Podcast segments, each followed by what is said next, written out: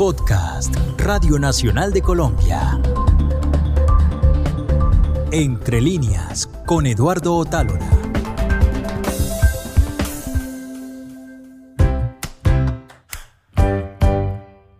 Recuerdo que cuando era niño no se hablaba de literatura infantil. Lo más cercano a libros de este tipo que teníamos en mi casa era una colección de clásicos de la literatura en versiones cortas. Decían que eran para niños. Ahora me permito dudar que así fuera. Además de esa colección, tenía un par de ejemplares de la revista Misha, una publicación de origen soviético que empezó a salir en julio de 1983. Los dos ejemplares que tenía los compré con mi mamá en una revistería que quedaba en la carrera quinta con calle 16, en el centro de Bogotá. No sé cuántas veces releí ese par de revistas que venían con muchos dibujos, fotografías, pequeños reportajes científicos, leyendas, textos de historia, algunos pasatiempos y manualidades. Me encantaba.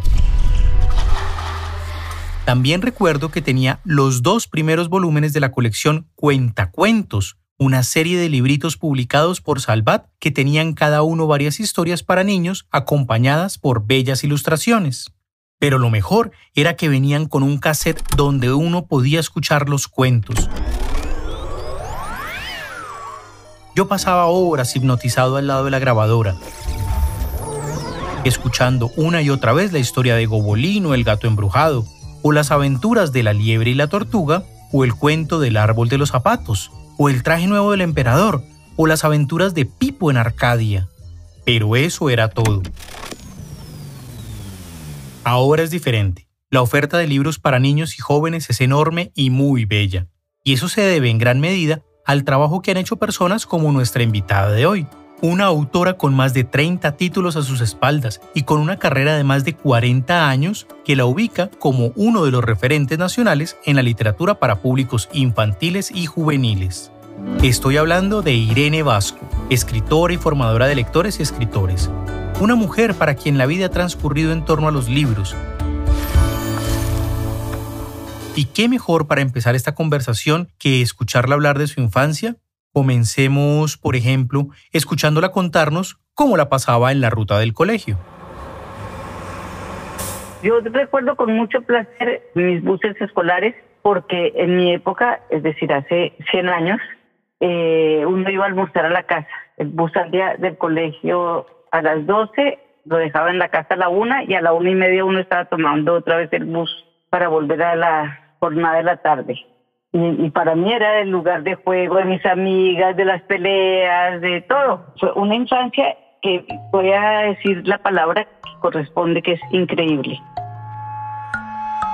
Porque mi papá y mi mamá se conocieron en París, en la posguerra, en el 50. Mi papá era el compañero de habitación, su gran amigo era Jorge Gaitán Durán, el poeta de Cúcuta. Y mi mamá y mi tía Dina Moscovici eran las brasileñas, estudiantes también en París, y las dos se casaron con Gustavo Vasco y Eduardo Gaitán. Se trajeron a las Moscovici judías brasileñas para Colombia. Y en mi casa, en la Quinta Mutis, nació la revista Mito, cuando yo era niña. Pues yo era muy chiquita, pero nací al tiempo que la revista Mito ya es un ícono en la literatura en Colombia. La revista Mito apareció por primera vez en 1955 y se publicó bimestralmente durante 42 números. Cada entrega tenía unas secciones definidas y conservadas desde la primera edición, en las que se publicaban textos literarios y notas sobre cine, pintura y literatura. También incluía documentos y testimonios que analizaban la situación de Colombia y el mundo. ¿Cómo era la vida de esa pequeña Irene Vasco en semejante entorno, tan inquieto culturalmente? ¿Cómo fueron esos primeros años? Eh, mi papá y, Jorge y mi mamá y Dina, los cuatro vivían en la misma casa. Eh, mis padres llegaron primero de Francia y cuando llegaron Dina y Jorge, se acomodaron en esta misma casa. Por eso es que todas las reuniones eran ahí.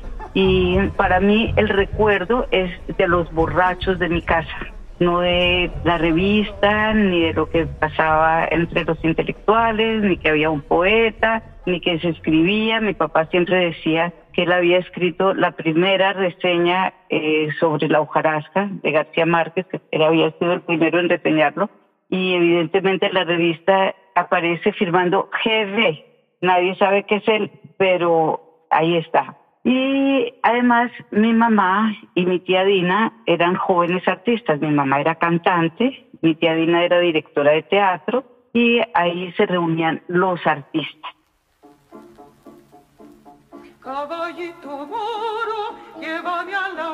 Silvia Moscovitz Povdal nació el 26 de diciembre de 1926 en Río de Janeiro, hasta donde llegaron sus padres a principios del siglo XX provenientes de Europa. Desde los seis años se interesó por el canto y la música, que profesionalizó en la Escuela Nacional de Música de Brasil y que la llevaron a París para perfeccionar el canto lírico.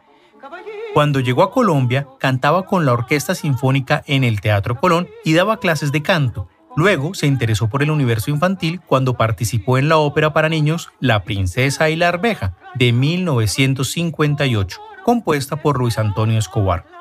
Esa inquietud la llevó a su primer proyecto infantil para la televisión, en el cual combinaba la literatura, la lúdica y la música. Así nació Rondas y Canciones en 1964. Pasado el éxito de este programa, vinieron las dos etapas de Caracolito Mágico, que producía Caracol y que se grababa en los estudios de la televisora nacional. Mi mamá fue contratada desde muy recién llegada. La televisión en Colombia nació en el 54 y mi mamá comenzó a trabajar como esa joven artista, cantante, en la radio y la televisora nacional de Colombia. Es decir, tú me estás grabando hoy eh, para un programa en el que mi mamá trabajó hace casi 70 años. Y ahí también se reunían los artistas, vine a hacer carreras de cantantes, mi mamá era la gran profesora de canto, eh, hacía los programas infantiles para la televisión cuando la televisora nacional tenía los estudios ahí al lado de la Biblioteca Nacional. Fue parte de mi crianza estar en esos estudios, ir a la Radio Nacional a grabar, porque a veces había que, que hacer voces infantiles y mi mamá me involucraba en todos sus proyectos. Cuando me preguntan que cómo me hice escritora, yo dije, pues porque mi mamá me ponía a trabajar desde chiquita, a escribirle eh, letras para las canciones, a hacer adaptaciones de cuentos, a inventar un cuento para el programa del viernes y la vi a ella escribiendo mil y un guiones para sus programas. Entonces, ¿no te parece una niñez increíble? En esas cosas que estuve indagando me encontré con que había quienes consideraban que el programa que hacía tu mamá era demasiado intelectual para los niños. Y entonces me generó una curiosidad infinita porque, porque dije, bueno, entonces, ¿qué le estaban dando? No sé, cálculo avanzado o qué. ¿Cómo era ese programa? Eh, para mi mamá era lo que siempre la hizo perder sus programas, porque le pedían que fuera más comercial. Ella quería que, que los niños aprendieran rondas, rondas tradicionales, canciones con cierto nivel de, estética y con buenos músicos, siempre había un pianista que acompañaba todo lo que sucedía ahí, pero le pedían que llevara niños que hicieran fonomímica con las rancheras y que llevara eh, cosas que ella consideraba que no eran infantiles. Decía, ¿cómo voy a poner a un niño aquí a imitar a un cantante que dice que llegó borracho el borracho? Eso no es para niños y ella venía de una educación en Brasil transmitida, musical transmitida por eh, Heitor Villalobos, que enseñaba las rondas tradicionales, las cirandas, por, por todas las escuelas. Y ella había participado en esa programación. Entonces decían, no, niños intelectuales, no, queremos niños eh, populares. Y me acuerdo que era muy bonito porque como los estudios eran en el centro, media cuadra arriba de la séptima, había muchos niños gamines y los niños eran los que entraban al programa. Mi mamá los peinaba, los limpiaba un poco y eran los que participaban y aprendían esas rondas tan bonitas que se enseñaban en vivo. Me acuerdo que iba Mansur, el hermano de David Mansur, Jaime, el titiritero, enseñaba a hacer títeres, iba una bailarina y enseñaba danza. Eso era el programa para niños intelectuales, con calidad estética, porque mi mamá decía, dicen que es que eh, a los niños no les gusta porque están acostumbrados a oír lo otro. Mi tarea es ayudarles a crecer, a ser mejores oyentes, porque eso también va, les va a ayudar a ser mejores intérpretes, mejores creadores. Ese era el juego. Como ya ha dicho Irene, toda su familia tenía que ver con el arte y la cultura. Su tía, Dina Moscovitz, era directora de teatro y fue profesora de todos los grandes actores del país, como Miguel Torres o Santiago García, entre otros. Ellos son referentes fundamentales para entender nuestro teatro nacional. Entonces le pedí a Irene que nos contara un poco sobre la historia de Dina. Pues ella también comenzó a trabajar en la televisión haciendo los radioteatros y a montar espectáculos eh, mm, para el Teatro Colón. Ella fue la maestra de Santiago García, de Miguel Torres, de Carlos Duplat, de Carlos José Reyes. Eh, toda esa generación de actores, todos la quieren mucho y la admiran como su gran maestra.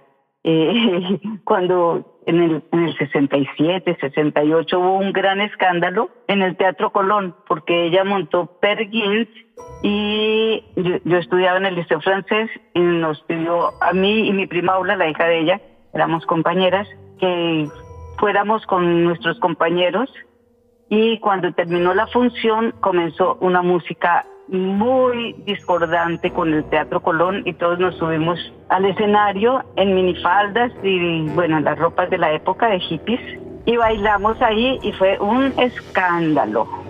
Me da tanta curiosidad esas aventuras del colegio porque me dijeron que no te gustaba mucho el colegio. Oye, ¿de dónde sacan mis historias? Me iba muy mal y todavía yo no entiendo cómo terminé el colegio, cómo pude tener un diploma de bachiller, porque yo no entendía nunca nada de nada. ¿Cómo era esa formación del, liceo francés? Pues era tan colonialista, era eh, eran profesores franceses que veían como con mucho desprecio a los profesores colombianos, a los pocos profesores colombianos que insistían en que todo fuera en francés. Eso sí aprendimos la lengua perfectamente. De hecho, hoy mismo estoy leyendo novela en francés, para mí es la segunda lengua realmente.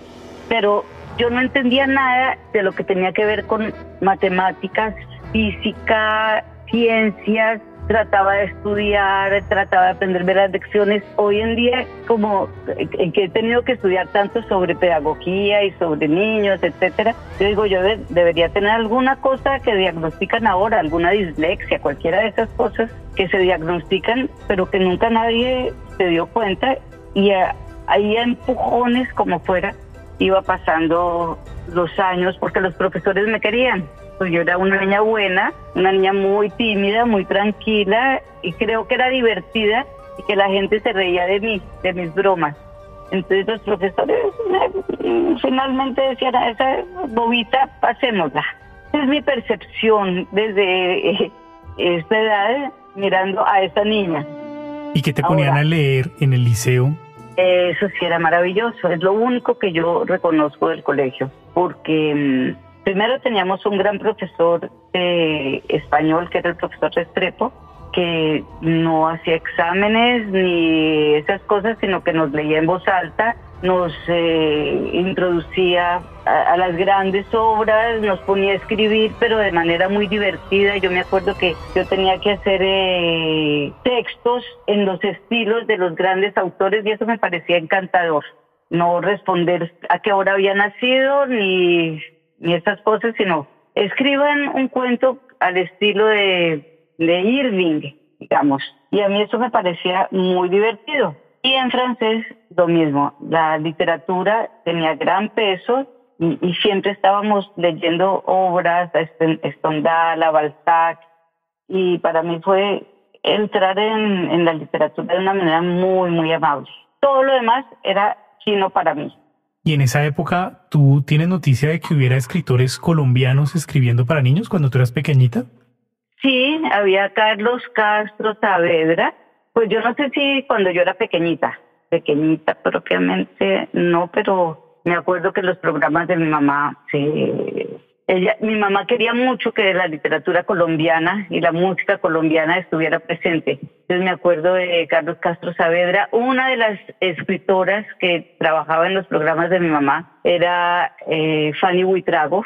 Ella estaba siempre ahí en mi casa trabajando con sobre cuentos de la costa. Me acuerdo uno que se llamaba Caimito y Dorado, escrito ahí en mi casa. Un poco más adelante, porque más cercana a mi edad estaba Beatriz Caballero, también trabajando con mi mamá. Ahí yo conocí a los escritores y había producción para niños. Me acuerdo de la revista Chanchito, pero realmente lo que leía, leía, porque era lo que había en las librerías y, estaba publicado y, y circulaba más, era las colecciones españolas, argentinas y mexicanas. Editorial Molino, Editorial Juventud, Sigmar. Yo todavía tengo muchos de los libros de infancia y por supuesto mi gran héroe era Tantan, la tira cómica. Y me leí todos los cómics del mundo. Te voy a contar una historia sobre los cómics. Yo tengo una gran colección de cómics viejos y ayer fueron del Museo Nacional a llevarse mis cajas de cómics y las van a clasificar y van a ser parte de la nueva exposición que va a haber sobre cuentería en Bogotá, sobre las tiendas donde se alquilaban cuentos y mis cómics eh, van a ser parte de esa exposición. Sí, porque soy una lectora de cómics incansable, hoy en día también. ¿Y hoy en día qué lees? Hoy en día no se llama cómics, se llama novela gráfica. Entonces, cuando puedo, porque son muy caras, compro novelas gráficas de autores contemporáneos. ¿Cuál nos recomiendas? Se llama Gemma Bovary. Es como una parodia de Emma Bovary y el autor es Posy Simons. Y, es, es, encantador. Cada, cada página es llena de viñetas y de pequeños textos. No es cómics, es novela gráfica, pero para mí es lo mismo que el cómics. Antes de que Irene se dedicara oficialmente a la escritura, estuvo viviendo en Venezuela durante varios años. Allí nació su hija María del Sol Peralta, también escritora, cantante y sobre todo una gran amiga de los niños. Esta etapa de la vida de Irene fue muy interesante porque estuvo aislada en una pequeña isla en el Caribe, donde todo era muy simple. ¿Cómo vivió este periodo de su vida? ¿Cómo transcurrían los días? ¿Por qué terminó allí?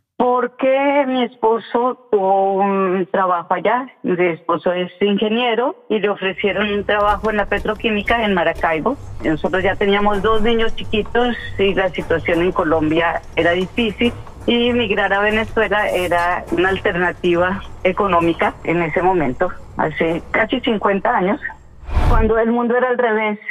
Entonces vivimos ocho años muy felices en Maracaibo, allá nació María del Sol, pero un día pensamos que los niños necesitaban un mundo un poco más amplio, que Maracaibo, aunque era maravilloso para la crianza, vivíamos en una playa. Los niños eran como animalitos de monte. Ellos no sabían usar zapatos, ni camisa, ni nada. Siempre estaban muy libres. Casi que no comienzan a ir al colegio porque era tan sabrosa la vida así pero pues iban creciendo y necesitaban una educación más formal y mi esposo también sintió que necesitaba eh, más educación y nos fuimos para Estados Unidos y abandonamos esa vida tan placentera. ¿En ese momento tú estabas escribiendo o cómo estaba tu relación con la literatura? No, yo había, yo había escrito mucho, digamos, en el colegio. Yo terminé el colegio y me casé ese mismo año. Me casé a los 18 años y al año y medio ya tenía mi primer hijo, eh, a los dos años y medio ya tenía mi segundo hijo, eh, iba a la, Universidad de los Andes, al departamento de antropología, pero no estudiaba mucho, porque en el primer semestre quedé embarazada de mi primer hijo y lo tuve en el segundo semestre. En el tercer semestre quedé embarazada de mi segundo hijo y lo tuve en el cuarto semestre y ahí abandoné porque es que dos niños que a cada ratico se enfermaban, pañales y teteros de los dos, clínicas, todo eso, y universidad, ya, yo no podía con tanto. Y muy pronto después nos fuimos para Venezuela, entonces ya no estudié más. Ahí criaba y inventaba muchos cuentos para mis niños y les leía. en Maracaibo los niños tenían una muy linda colección de literatura. Allá no conseguía prácticamente ningún libro, ni para mí ni para ellos, pero viajaba con frecuencia a Bogotá y ahí me surtía. Y todavía mis, hijos, tengo un hijo que dentro de un año tendrá 50 años, todavía conserva sus libros de infancia porque yo buscaba, yo en esa época pues ni hablar de promoción de lectura, ni de calidad de los libros, ni nada de eso, pero yo debería tener muy buen ojo porque los libros que yo veo ahora que les compraba siguen vigentes, son maravillosos, son de grandes ilustradores de la época, tanto que los conservamos. Y pues no escribía, sino que transmitía la literatura infantil y eso también es importante para un escritor de libros para niños, nutrirse. Y entonces cuando decidiste o, apareció o, se dio la posibilidad de que empezaras a escribir, a crear los, tus propios textos?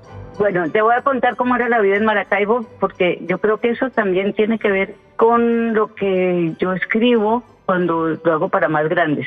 Fue una vida de eh, como de antropóloga, digo yo. Era un mundo de mujeres porque todos los hombres se iban a trabajar y todas las mujeres nos quedamos en esa isla. Era una isla, de verdad, se llamaba Isla Dorada, el sitio donde vivíamos y era fuera de las ciudades, un islote donde solo había los tres edificios, la playa y la piscina. Era un pequeñito gueto de mujeres y niños y siempre estábamos en el baby shower, en la piñata, en la hora de sacar a los niños a la piscina y yo tuve que aprender muchas cosas que no había aprendido antes, como ver telenovelas. Ahí no, no leía cómics porque no los tenía a la mano, pero aprendí el mundo de las telenovelas porque si no, yo de qué iba a hablar con la comunidad en la que estaba en esa época. Y aprendí sobre cómo es vivir entre eh, las madres de familia y fue muy interesante. No lo hacía como una estudiosa, por supuesto, sino como una madre más que vivía, pero ahora yo me miro para atrás y yo digo, ¿qué fue lo que pasó ahí? ¿En qué contribuyó eso en, mi proceso de escritora? Digo, pues fue un aprendizaje, eso también me nutrió.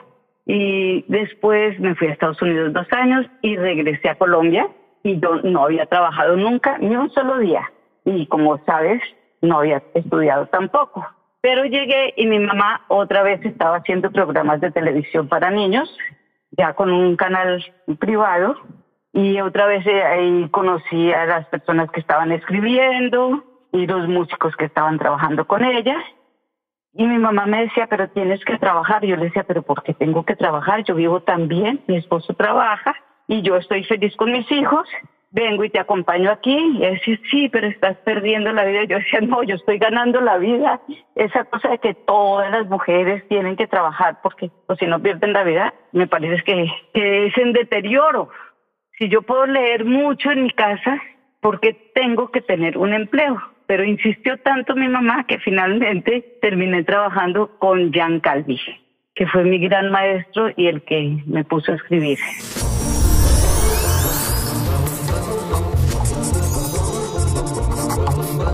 Jean Calvi era un ilustrador italo-brasileño que llegó a vivir a Colombia durante algunos años y su esposa era Lucila, pues es porque ella sí está viva, Lucila Martínez, y ellos dos trabajaban por toda Latinoamérica con el Banco Mundial y con otros programas, con ilustradores y con bibliotecas, con programas de, de formación de lectores, con bibliotecas populares, bibliotecas públicas y fueron mis maestros. Y Jan me decía, tienes que escribir. Yo entré a trabajar como copy, porque como él era, eh, venía de Brasil, escribía muy mal en español y era una casa de publicidad, casa de creación, y yo tenía que corregir todos sus textos y eh, eventualmente hacer trastes o pequeños textos. Y él me decía, pero es que tú tienes una imaginación increíble, esto que tienes que ponerte a escribir. Y él fue el que me puso a escribir. Y paradójicamente nunca pudimos hacer un libro juntos porque la idea era hacer eh, que yo escribiera y él ilustrara. Gian Calvi nació en Bérgamo, Italia, en 1938 y falleció el 24 de julio de 2016 en Río de Janeiro. Durante sus más de 60 años de trabajo creativo se convirtió tanto en un referente de la ilustración iberoamericana como en un importantísimo formador de autores, ilustradores y promotores de la educación, la cultura y la convivencia ciudadana. Entre sus premios más importantes se cuentan el Hans Christian Andersen en 1985 por el libro Los Colegas y el premio al mejor libro infantil en el 2000 otorgado por la Asociación Paulista de Crítica de Arte. Y hablamos de, tu relación con Margarita Valencia y con esa colección de literatura infantil que hicieron en Valencia Editores. ah, sí, digo OA porque así se llama la colección. Mira que eso se devuelve a la infancia. ¿Te acuerdas que te comenté que entre los fundadores de la revista Mito y los borrachos de mi casa estaban los Valencia Gocker? Pues estaba el papá de Margarita. Eran de los grandes amigos de mis padres, Carlos Valencia y Margarita Vargas, la esposa, y los niños a veces nos veíamos, había programas juntos, entonces yo conocí a Margarita desde niña. No éramos así íntimas amigas, ella era un poco más chiquita y entre los niños la diferencia de edad marca distancias, pero muchos, muchos años después, cuando yo ya estaba comenzando a escribir unos cuentos, porque Jan Calvi me había dicho escribe, me la encontré, me la encontré en la Fundación Rafael Pombo y ella ya estaba a cargo de la editorial. Ella me dijo, bueno, ¿y usted qué está haciendo? ¿Qué ha sido de su vida? Y cómo, sé qué, nos hicimos un poco al día en nuestras biografías como amigas de infancia y le dije, no, y aquí escribiendo unos cuentos para niños, pero yo no sé si eso servirá para algo, y me dijo. Y ni corta ni perezosa, le llevé los cuentos a Margarita y ahí comenzó la historia.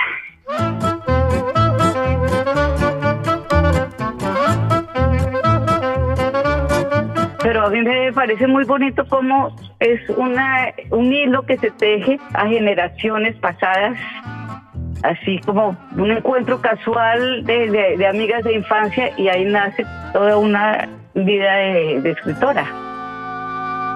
En esa colección había, pues publicaron todos, Jairo Aníbal Niño, Celso Román, tú. ¿Por qué crees que Margarita le metió el diente a ese proyecto? ¿Por qué crees que ella se, se echó ese, ese proyecto a los hombros? Bueno, eh, también su padre. Primero era eh, Carlos Valencia, el que, estaba, que había comenzado a publicar a Jairo Aníbal, y estaba el concurso de cuento ENCA. ENCA de Colombia patrocinaba un concurso y Carlos Valencia publicaba los ganadores.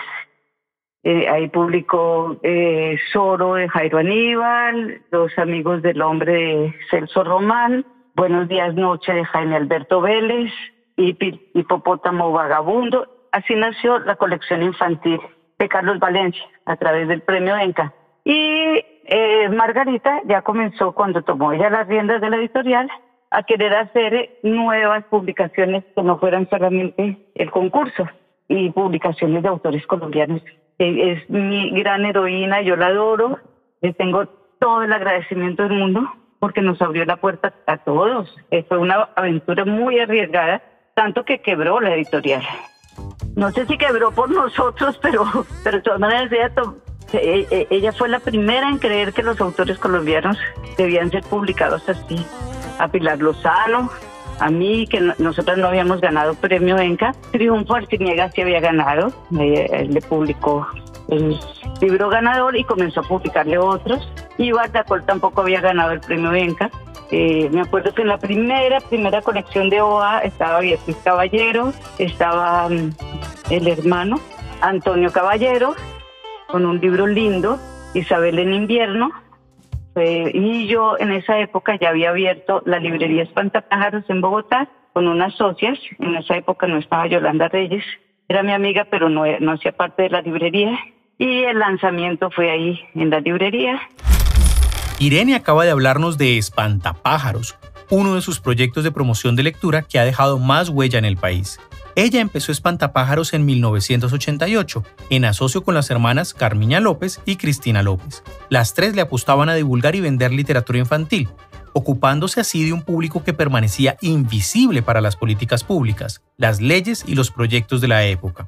Ellas, se podría decir, descubrieron que a los niños sí les interesaba leer más allá de lo que les obligaban en los colegios y que por lo tanto se les podía enseñar a amar los libros.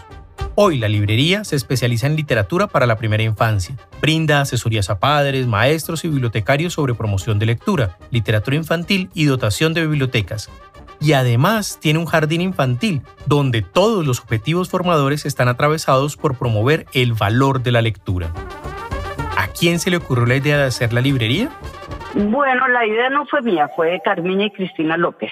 Eran dos hermanas, hijas de unos amigos de mis padres, y mi mamá me contó que ellas iban a abrir la librería y que ya les, que mi mamá, es que mi mamá es la que siempre me ha abierto los caminos, ahora que caigo en cuenta. Mi mamá les dijo, ay, a Irenita le encantaría también estar ahí con ustedes en la librería, pero les dijo sin preguntarme a mí ni siquiera. Y ellas, muy amables con mi mamá, porque ni me conocían, dijeron, ah, bueno, pues eh, asociémonos. Y así yo entré a ser parte de Espantapájaros, que era la idea de, de un par de hermanas. Y bueno, ya fue increíble otra vez. Esa palabra yo sé que que la repito, pero es que para mí es increíble. No sé por qué comienzan a suceder esas cosas. Y mm, ahí me fui yo, yo decía, yo quiero, aparte de todos los libros que vamos a vender para niños, que vamos a traer de las editoriales y eso, yo quiero que haya un puesto de cómics como en mi infancia, que se cuelguen y se, se presten todo, la cuentería. Y me fui en 1988, mientras hacían los muebles y hacíamos los primeros pedidos y esas cosas, por todos los barrios de Bogotá, por San Victorino, por el 20 de julio, por todos lados, buscando los últimos cómics que quedaban por ahí, porque ya la cuentería estaba desapareciendo. Quedaban muy pocos, entonces yo me averiguaba por aquí, me averiguaba por allá y esas son las cajas de cómics que hoy están en el Museo Nacional. ¿Cuál era el objetivo de, de, Espantapájaros en ese momento? ¿Qué se proponían ustedes? No, que, es que las cosas nunca son tan, tan claras. Por lo menos desde mi vida, yo voy haciendo las cosas como van apareciendo, sin ni siquiera preguntarme mucho para dónde voy, ni por qué voy a hacer tal cosa, sino va sucediendo. Mi esposo un día me dijo, no, llevábamos como cinco meses de novios. Y me dijo, esto es muy aburrido ser novio porque me toca agarrar el bus por la noche y salir eh, tarde y es peligroso y no sé qué, casémonos. Y me casé a los 18 años. Entonces yo no pensaba cómo va a ser una vida de casada ni, ni nada, sino que van ocurriendo las cosas. Jean Calvi me dijo, escribe, por favor, escríbeme un cuento para estas ilustraciones que tengo aquí. Y yo escribí un cuento, pero sin pensar en qué iba a pasar para adelante. Los gringos tienen esa cosa de, diga cómo se imagina usted dentro de cinco años o dentro de diez años o cómo imagina la ciudad dentro de no sé qué. Yo no tengo ese alcance de imaginación. Son aventuras que van apareciendo y yo soy aventurera y nosotras ninguna de las tres sabía nada de ser librera. Entonces lo primero que hice fue ir donde Margarita Valencia. Todavía creo que no había publicado ninguno de los libros, pero ya estábamos pensando en hacer el primero. Y, ella me enseñó un montón de cosas, me, sobre todo de cifras me habló. Usted sabe lo que es abrir una librería, tiene que vender tantos libros al mes, tantos libros por día, tantos libros por hora ¿Usted cree que es capaz de hacer eso? Y eso fue mi primer golpe con la realidad de ser librera. Y ah, muy cerquita de Espantapájaros, a cuadra y media, estaba la librería Quimera de María Isabel Vargas y ahí trabajaba Calibán, Alberto Ramírez, que era el librero, era un muchacho. Y cada vez que llegaba un proveedor, porque comenzamos a llamar a proveedores, porque así me dijo Margarita, que se llamaban, venían y me hablaban cosas que yo no entendía. Me decía, ¿y usted quiere los libros en consignación o en firme? Y yo salía corriendo a donde Calibán y le preguntaba qué quiere decir firme y consignación. Pero aprendimos y, la librería, después eh, Carmen y Cristina se fueron, yo me quedé sola, pero al cabo de 10 años, en la época de, de San Pedro, que hubo esa gran recesión, terminé por quebrar pero la librería marcó muchísimas cosas porque Carmiña y Cristina se asociaron con Ope Gráficas para hacer la revista Espantapájaros. Así fue una vuelta de tuerca, digamos, en el movimiento literario para niños en Colombia y de ilustración. fueron solo 17 números, publicaron todos, publicamos todos.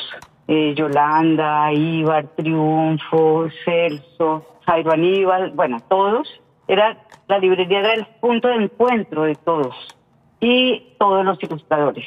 Alecos, Ibar, eh, Dioscórides, Rodes, Yesid Vergara. Era un equipo así muy fuerte. Y yo pensaba mucho en mi mamá porque la revista se vendía poco, porque era de gran calidad estética y no era no tenía el colorido ni el ni la estética de lo comercial que sería lo, tipo Disney. Entonces también terminó por, por cerrarse muy rápidamente. Por supuesto, la entrevista con Irene Vasco no termina aquí. Incluso podría decir que hasta ahora está empezando. Sin embargo, vamos a dejar el resto de la conversación para el siguiente capítulo de Entre líneas, porque, como dice la misma Irene, es mejor tomarse las cosas con calma y dejar que el tiempo las modele. Por ahora, les quiero dejar una recomendación. Tómense el tiempo de buscar en su librería o biblioteca más cercana un libro de Irene Vasco. Siéntense en el piso con las piernas cruzadas, como cuando niños. Es más, dense la oportunidad de volver a ser niños y lean como si apenas estuvieran aprendiendo. Descubrirán un mundo alegre y maravilloso que los adultos olvidamos visitar, el de la imaginación, donde volar es posible y solo se necesita conocer las letras.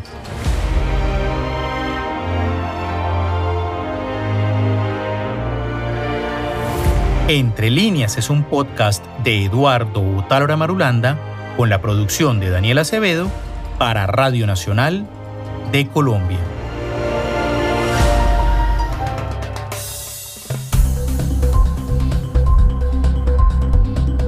Este fue un podcast de Radio Nacional de Colombia.